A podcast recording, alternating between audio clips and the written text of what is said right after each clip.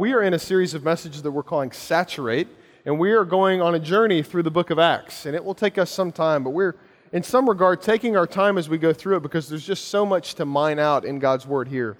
And we've said, you know, this idea of saturate is this idea that in the book of Acts, we see the beginning of the church and we see the gospel not only go wide, not only to the, you know, to Jerusalem, to Judea and Samaria, and to the ends of the earth, but we also see it go deep.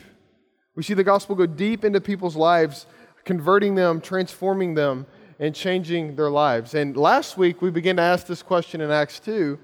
So, how does the gospel go deep and wide? And what we see in Acts chapter 2 after Pentecost, when the Holy Spirit comes, is we see that the gospel goes forth through proclamation and demonstration.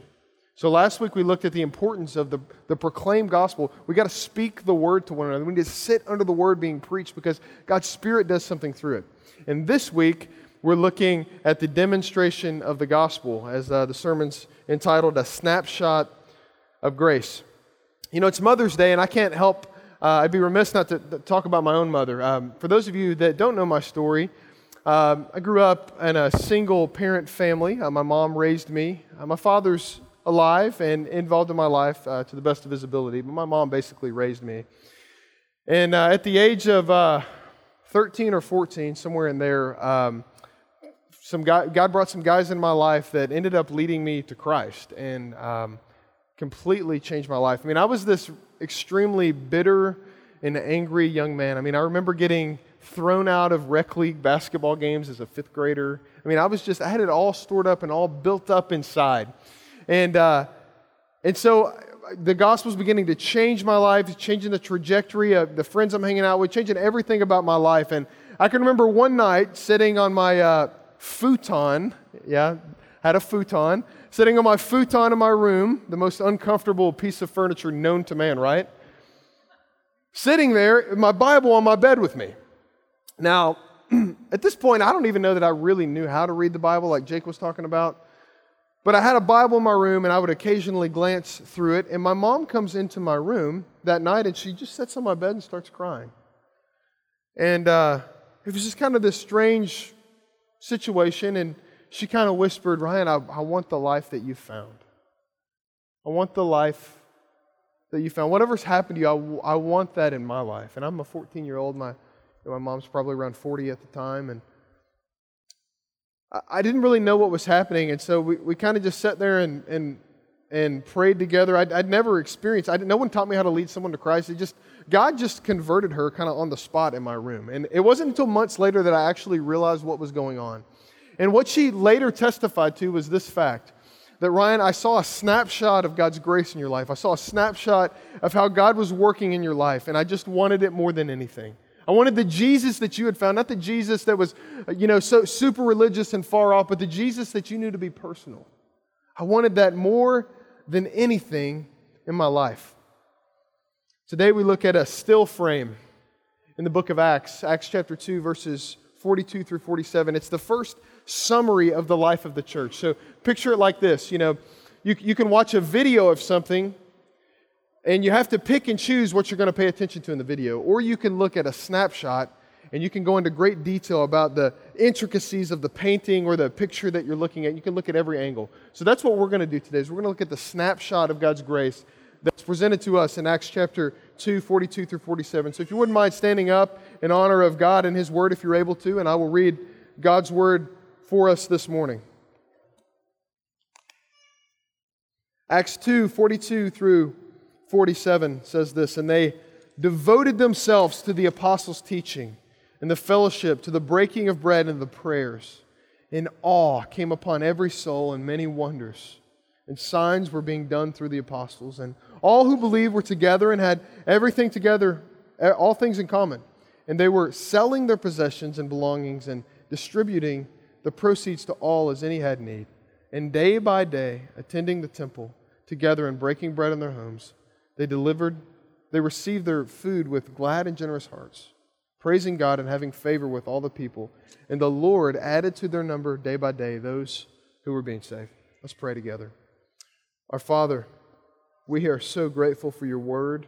Uh, we're so grateful for this picture of your grace. Father, this is not something that is to be remanufactured. Uh, this is not something that man can do. Would you teach our hearts this morning that when we release ourselves to the full power of who your spirit can be inside of us, that this is the natural implications of what happens in the life of a Christian? Father, would you give us an earnestness to experience that in our relationships and in our relationship with you and our relationship with your people? So, God, go before us this morning and speak truth to our hearts. It's in Jesus' name we pray. Amen. You can be seated.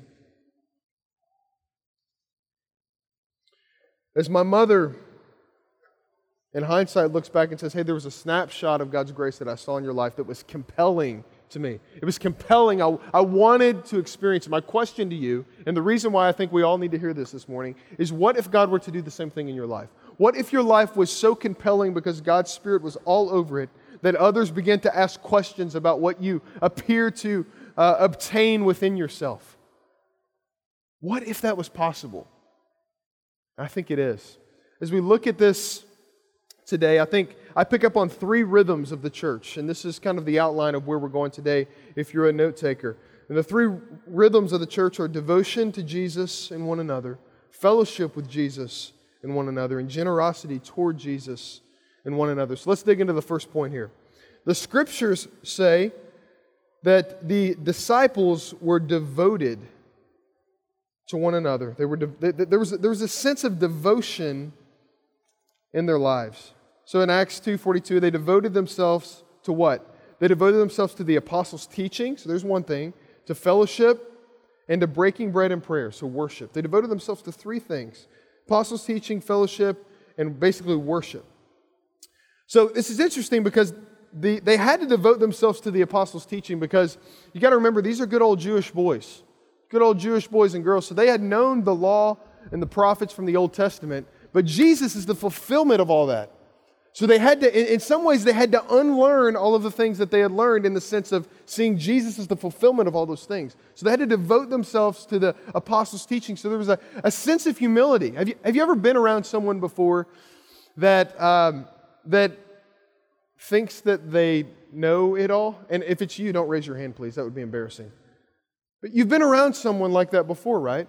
Well, there was, a, there, was a, there was a hint of humility in these first disciples because they said, you know, we know the law, we know the prophets, but we want to see Jesus as king. We don't want to see the things that, that we've always seen before. We want to see Jesus the fulfillment of all of these things. So they devoted themselves to the apostles' teaching. And they had to be, they had to be rewired in a sense to see Jesus as king. And, and that, that phrase devotion, it's interesting because the word devotion implies effort, does it not? It implies effort. There, there, there are people that I know, and I've been this person at times in my life, that, that are frustrated that we, we don't get the sense of God's presence in our life that we'd really like to have.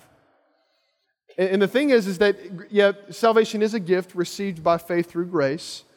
But there is effort involved. And we see this in the disciples because they devoted themselves to the teaching. They were in the Word. They, they did whatever they could do to get in the Word. They, they had to get the Word in their minds because they wanted to grow in Jesus. They wanted to discover more of who they are in Him if this man is now giving them life. So they devoted themselves. They had to make time. And a lot of times, here's the, here's the common narrative that I hear with folks in Atlanta, all over the U.S., I mean, every, everywhere, is that I'm pretty busy, right? We're all pretty busy. And, and the thing about busyness is kind of a catch 22 because I think a lot of times we can find our identity in our busyness. We, we can find our identity. I am a busy guy. I got a lot of things going on. Look at my calendar. But the reality is, is that we always make time for what's most important to us. We always make time for it. So if there's something that's really important to you, you're going to make time for it. And, and, and, a lot of times, the, the caveat for a lot of people is no, it's work. Well, there are a lot of jobs. If your work requires 80 hours of you a week, maybe it's time to find another job. I mean, I don't know, that's not like prescriptive for you to do, but, but if we're devoted to the apostles' teaching and to fellowship with one another, there's a sense of effort where we reorient our life around God instead of asking God to reorient his life around us. See the difference there? This is who Jesus is. He's the centerpiece of our lives. He's not just an accessory anymore. He's the, he's the centerpiece, as Jake talked about. Our life is reoriented around who Jesus is. So they devoted themselves to the apostles' teaching. Next thing they devoted themselves is to fellowship. I'm going to talk about that in the second point, so we're going to skip over that at this point. Next, they devoted themselves to the breaking of bread and the prayers. So this is really interesting. Uh, I'm going to read Acts 2 46 through 47 just to remind us of what kind of what was happening, where we got this from here. It says this, and day by day, so, so not like once a month or not even like once a week, day by day, attending the temple together and breaking bread in their homes. So there was a both and. They received their food with glad and generous hearts, praising God and having favor with all the people. And the Lord added to their number day by day those who were being saved. So in Jewish culture, there is a rhythm of praying at least three times a day. Uh, every Jewish male is, you know, I mean, really, it's, it's, it's law for them. They're supposed to pray three times a day. And on, and on holy festivals and feasts and things like that, they pray even more. And so notice that they don't completely abandon those Jewish customs. So they're still going to the temple. They haven't said, hey, we're getting out of here. But they're seeing Jesus as the fulfillment of what the temple was supposed to be, and the Holy Spirit then making us the temple, as Paul would say. So, so, they, so they're living within this culture and not abandoning it. And I, and I have to believe that they're doing this so that they can win those who don't know Jesus yet. They haven't completely abandoned that culture, but instead they're living in it in a redemptive way. And so they still, they're still committing themselves to the prayer. They're just praying in Jesus' name now because He's the Messiah. You see, these guys are worshiping day by day. And, and the way that they do it is they attend the temple, so there's this, there's this significance of, of being together in one place, like we are this morning. Where else in the world, let me ask you this, where else in the world do a group of people that look, look around, a group of people like this get together and have something in common? I mean, maybe at a concert or something like that, but we're not like worshiping God together. I mean, this is a very significant thing. This is evidence of God's grace. Where else in the world does this happen? So there's a there's an importance in gathering together, and these disciples continue to do this. But there's also this worship that extends beyond the meeting. And the meeting manifests itself in people's living rooms. And, it, you know, communion for these disciples was around a meal. So they would have a meal together. Justin Martyr says basically the way that went down is everyone would bring something, yeah, everyone would kind of bring their bread, their food, they would bring it to the table and they would all share it. Because they had everything in common, is what the scriptures say. They, they, they, they devoted themselves to one another and they, they, they made time for one another because it was the most important thing to them. They made time to worship God. And what they in turn saw was they were becoming worshipers of Jesus instead of self and stuff. Because out of the box, out of the womb, guys, we are going to worship ourselves and we're going to worship the stuff that's around us. That's what we're going to give our lives for. And all that was being reoriented, reoriented because of their, their generosity. So they're, they're, they're, they're kind of cutting the head off the idol of, of materialism by giving away their stuff. And they're, they're kind of cutting off the head of the idol of individualism by having people in their homes and being hospitable and opening their entire lives, not just their Sunday morning for Jesus to get a hold of. And the thing that you notice is that Jesus, he grabs their life. He takes a hold of their life and he becomes everything to them. This is why what I tell our small group, our missional community that meets in our house is once a month we have a rhythm where we eat a meal together. So we don't we don't have a big Bible study. Uh, we may spend a little time in prayer, but we just have a meal together. I believe that having a meal together is one of the most spiritual things that Christians can do.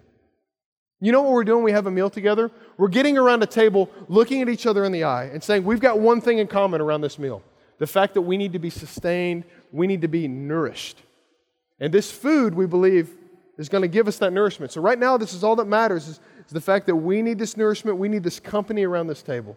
It's the most spiritual thing that we can do. And this is why Jesus says, Hey, I'm the bread of life.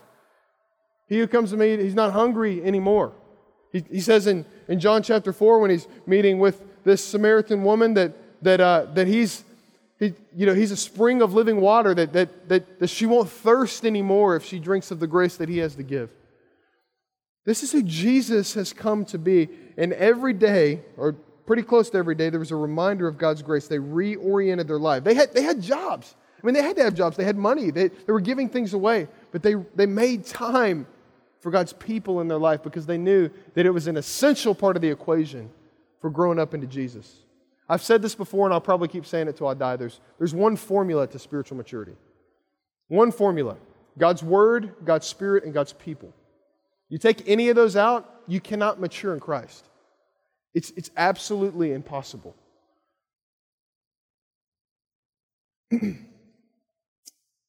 I think we become, as we share life together, like little mirrors of the gospel to one another. So, what's a mirror do? It reflects who you are, it reflects an image back to you. So, what we do is we remind one another of who God is and what's important in life. Because we said a couple weeks ago that we don't really. We don't really know what to value in life. God's word teaches us what we should value in life.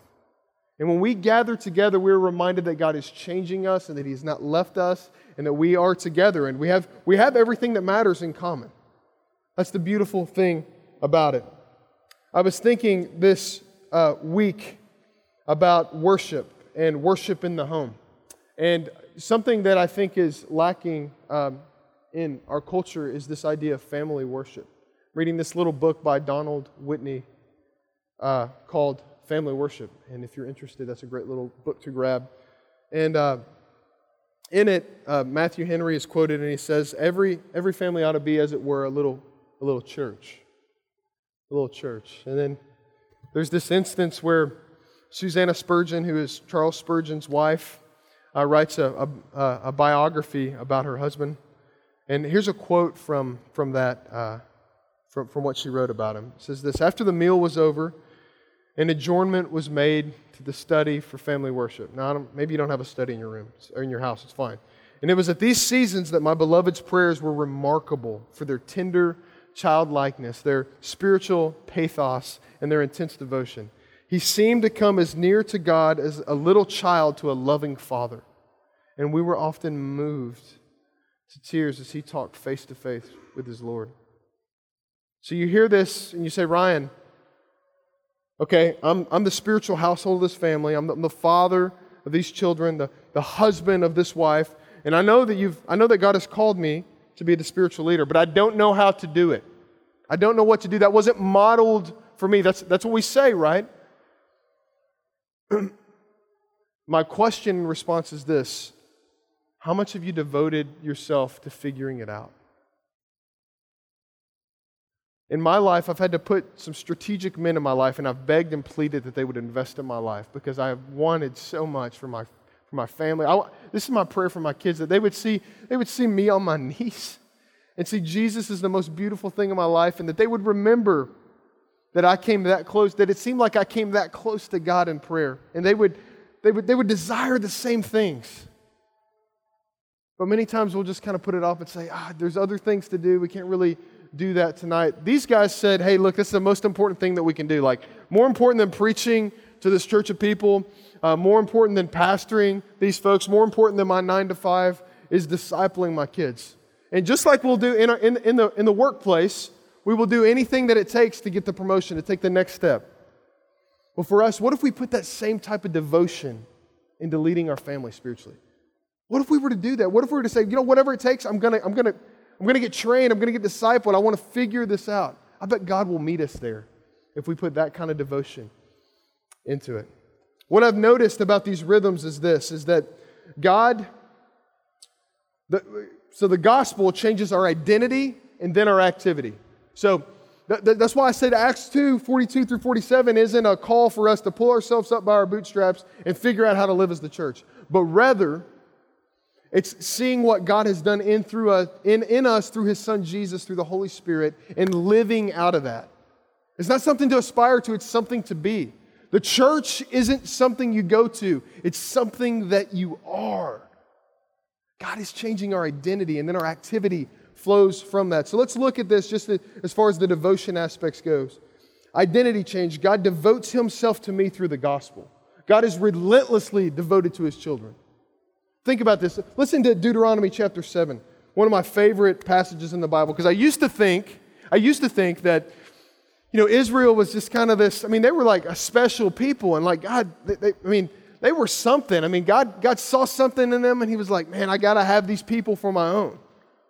But that's not what the Bible says. The Bible says this Deuteronomy 7, 6 through 8. For you are a people holy to the Lord your God. The Lord your God has chosen you to be a people for his treasured possession out of all the peoples who are on the face of the earth. And listen to this part. It was not because you were more in number than any other people that the Lord set his love on you and chose you, for you were the fewest of all peoples. But it was because the Lord loves you and is keeping the oath that he swore to your fathers, that the Lord has brought you out with a mighty hand and redeemed you from the house of slavery, from the hand of Pharaoh, king of Egypt. Do you know what makes God's people beautiful? Do you know what makes God's people significant? It's the love of God. And most Christians that I meet don't think that God actually loves them. I mean, I'll, ask someone, what do you think? How do you think God looks at you? You know, maybe even when you've get, gotten caught in some kind of sin, even though you're repenting, how do you think He looks at you? And it's like with this look of disdain that He's disappointed and that He's, you know, He's going to come after me with a stick or something. That's not how God looks at us anymore, church. That diminishes the work of the cross. All the punishment for sin that you and I have incurred, and we have incurred a lot, enough for us to be dead forever. Jesus bore on the cross, all of it. And so we have the forever smile of God on our lives if we have faith in Christ. That's the gospel, that's the hope that we have in Jesus. We're all helpless wanderers, but we have a God who sets his love on us and, and we're not good enough at sinning to get away from his love. Let me just say that. J.I. Packer says it like this one of my favorite quotes Your faith will not fail while God sustains it. You are not strong enough to fall away while God holds you. You're not strong enough. And so, what we do is we build up this wall and we say, I can't let God love me because I'm going to let him down. And what we do is we resist the only hope that we have in the gospel. And what the grace of God is doing in this picture that we get in Acts chapter 2 is He has melted away the unbelief in the hearts of His people. And it's as if they have all things in common. All the things that matter in life, they've got in common. And because of this work that God does, we have an activity change. Because God is relentlessly devoted to us, as Jake said earlier, actually, we can abandon all other hopes and commit to Him. We can take the, the, the, safety net of, hey, if this doesn't work out, I got another option of, of living my life for myself. We can take that off the table because Jesus rose from the dead. It's good, it's to the bank. He's given us His Spirit. We're one with Him forever. Jesus did not die, and don't miss this, for some future, better 2.0 version of yourself. He came while we were still sinning, as Romans said. He saw us in our sin and He came anyway.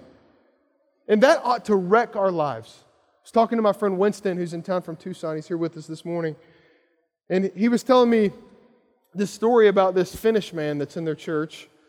And, uh, you know, Finnish folks, I mean, they're, they're not really emotional types of people, right? I mean, um, like up in like kind of the Scandinavia kind of area, I mean, they're pretty, pretty, pretty, I mean, I love them, but they're kind of, I mean, they're kind of cold. They're emotionless kind of folks. And uh, he said that this guy became a believer and he said, this guy's like a, this guy's like a multi, multi millionaire, super wealthy guy. And he says that every time that he talks about Jesus, he can't hold it together. I mean, it'll be like a, with business guys in a business deal. He just can't hold it together because the grace of God has so melted his heart because he's just, let, he's just, he's just, just kind of let God love him. What would it look like in your life right now to let God love you? To, to be able to receive grace instead of feeling like you got to earn it. I mean, how does that make you feel to know that God loves you right where you're at and there's nothing that you can, if we call upon the name of Christ, there's nothing we can do to lose that? What does that do in your heart? Does that, does that bring a smile to your face? Or does that disappoint you? Do you, want, do you want a piece of the pie? Do you want to have to earn it a little bit? Is that, is that how you find security in it? Well, Jesus has done all of the work. And that is a beautiful thing for us, church. All right, I'm preaching. Let's get moving on to point number two. So the second thing we notice is this is that there's fellowship with Jesus and one another. And so Acts 2:44 says this, and all who believed were together and had all things in common. Let me ask you this. Do you think 3,120 disciples in Jerusalem had all things in common? I mean, you think they were all like brothers and sisters in the same house? No, they didn't have everything in common. But the truth is, is that everything that mattered in life they had in common. Everything that mattered in life they had in common. So What this means for me is that I should never be able to meet another Christian and say, ah, I don't have anything in common with them. But yet, time and time again, I do it. I don't commit to relationships with people because I, think there's too much to risk there. Let me ask you this What if our only explanation for this body at New City Church, these, these people that come together, these people that were once strangers that now call each other family, what if the only explanation for why we share life together and how we share life together was that the power of the Holy Spirit brought us together and we just have this thing in common that's Jesus and it's bigger than anything else in the world? What if that were the case? What if the world looked in and saw that? Do you think that would be attractive to an unbelieving culture around us? Do you think they'd want to be included? in something like that. I think that our relationships with each other are the greatest apologetic or defense of the faith that we possibly have. And yet, it's the thing that we do the least. What if we were together and, and God made it like we had all things in common? What would that look like to the world around us? What if we were willing to take the risk to be known? Now, Jesus isn't calling for uniformity here. He's just saying that the Spirit, His Spirit births unity and it burns away all of the differences in our lives that lead to division. All the things that keep us away from His people. It burns all of that away as we come to Jesus. God changes our identity.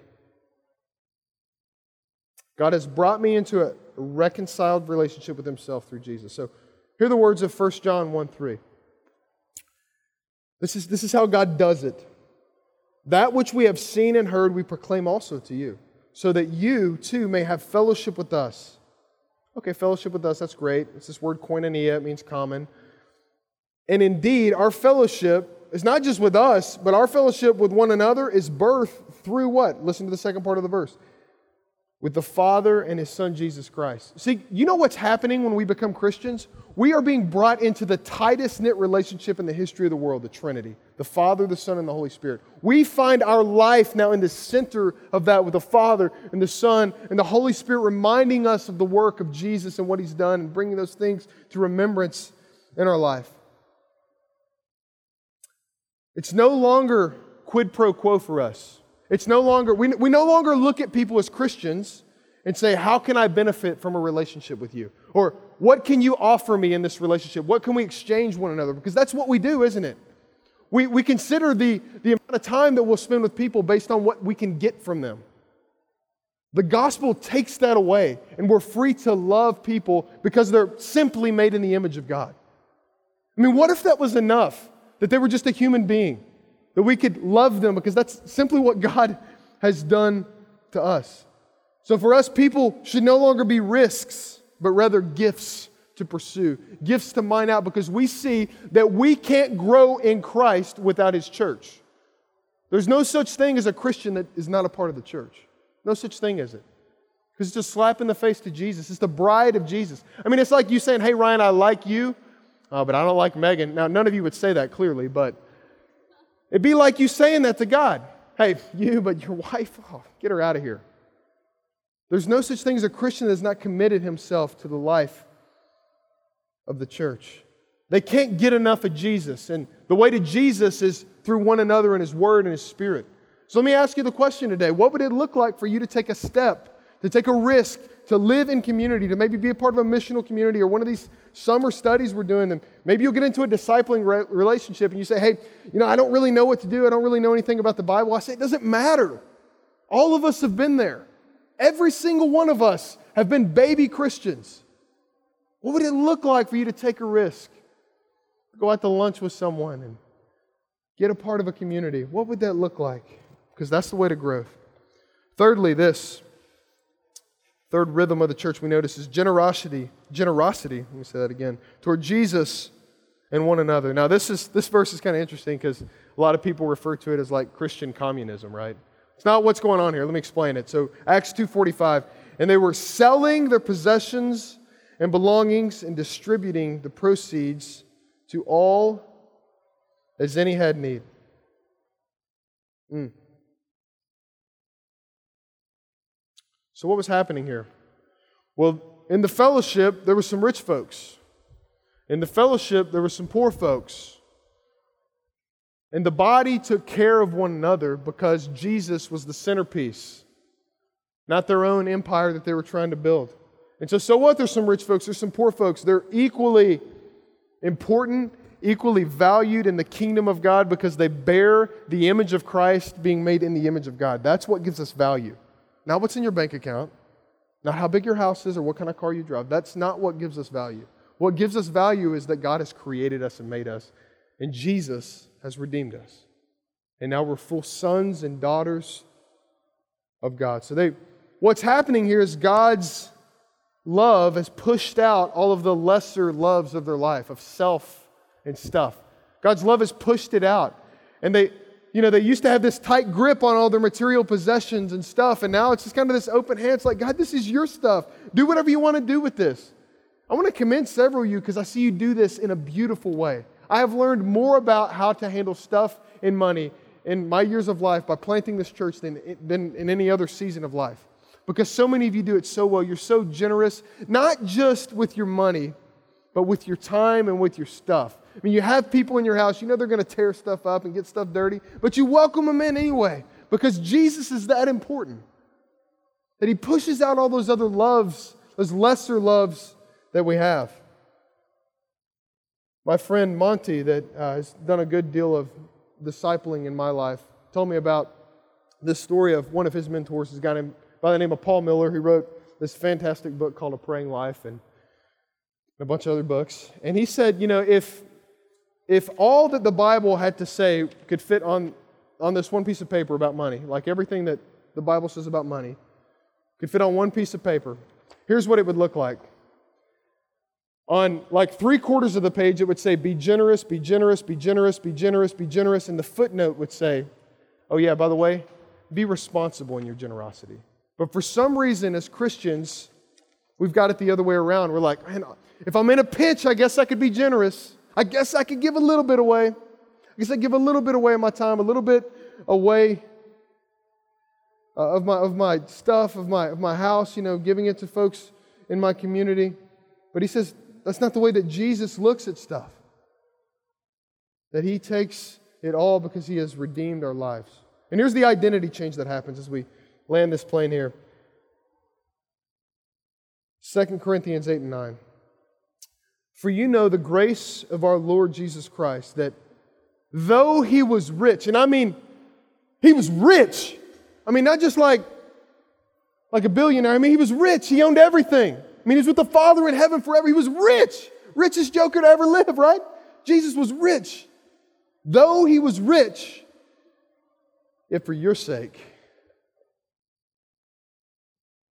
for your sake, because he set his love on you in eternity past. Jesus became poor. And why would Jesus become poor? Why would that be worth it to leave that relationship with the Father and come to earth and be killed a sinner's death on a bloody Roman cross? Why would that be worth it to him? So that you, by his poverty, might become rich. It seems to be that the generosity of the Christian is directly connected with what we believe Jesus to be and who we believe Jesus to be. So the way that we view our stuff and our money and our time is directly connected to who we believe Jesus to be.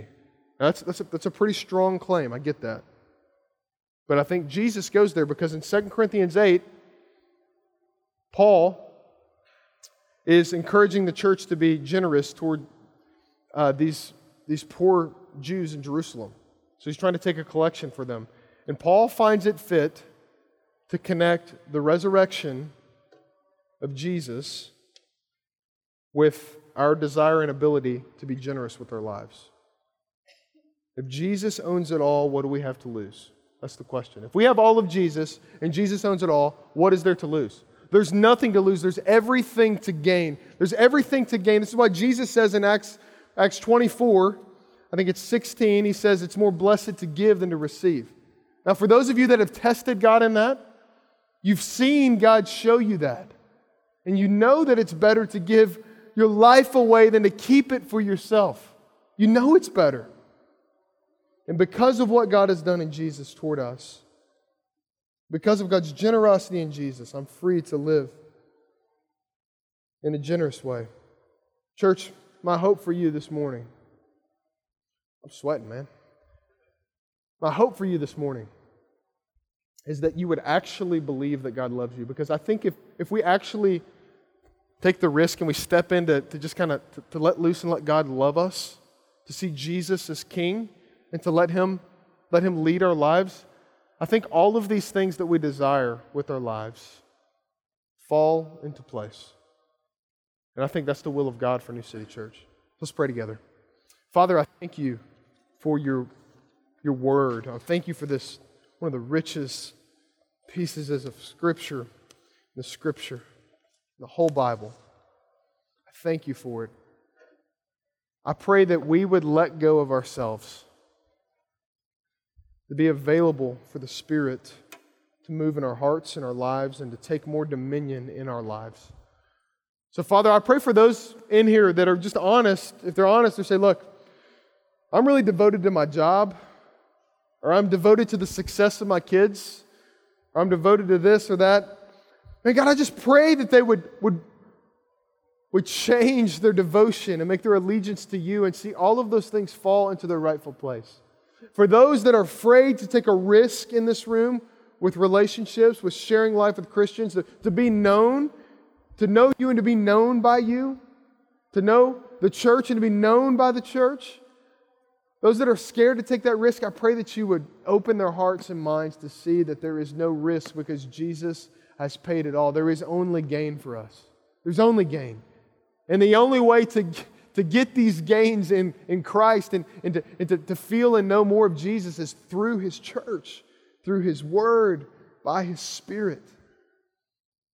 For those that, that maybe struggle with just stuff, just a generous lifestyle, maybe they're stingy and they, they would be the first to admit it. I just pray, God, that you would open all of our, our wallets, our front doors, and our hearts to live the kind of life that you lived for us.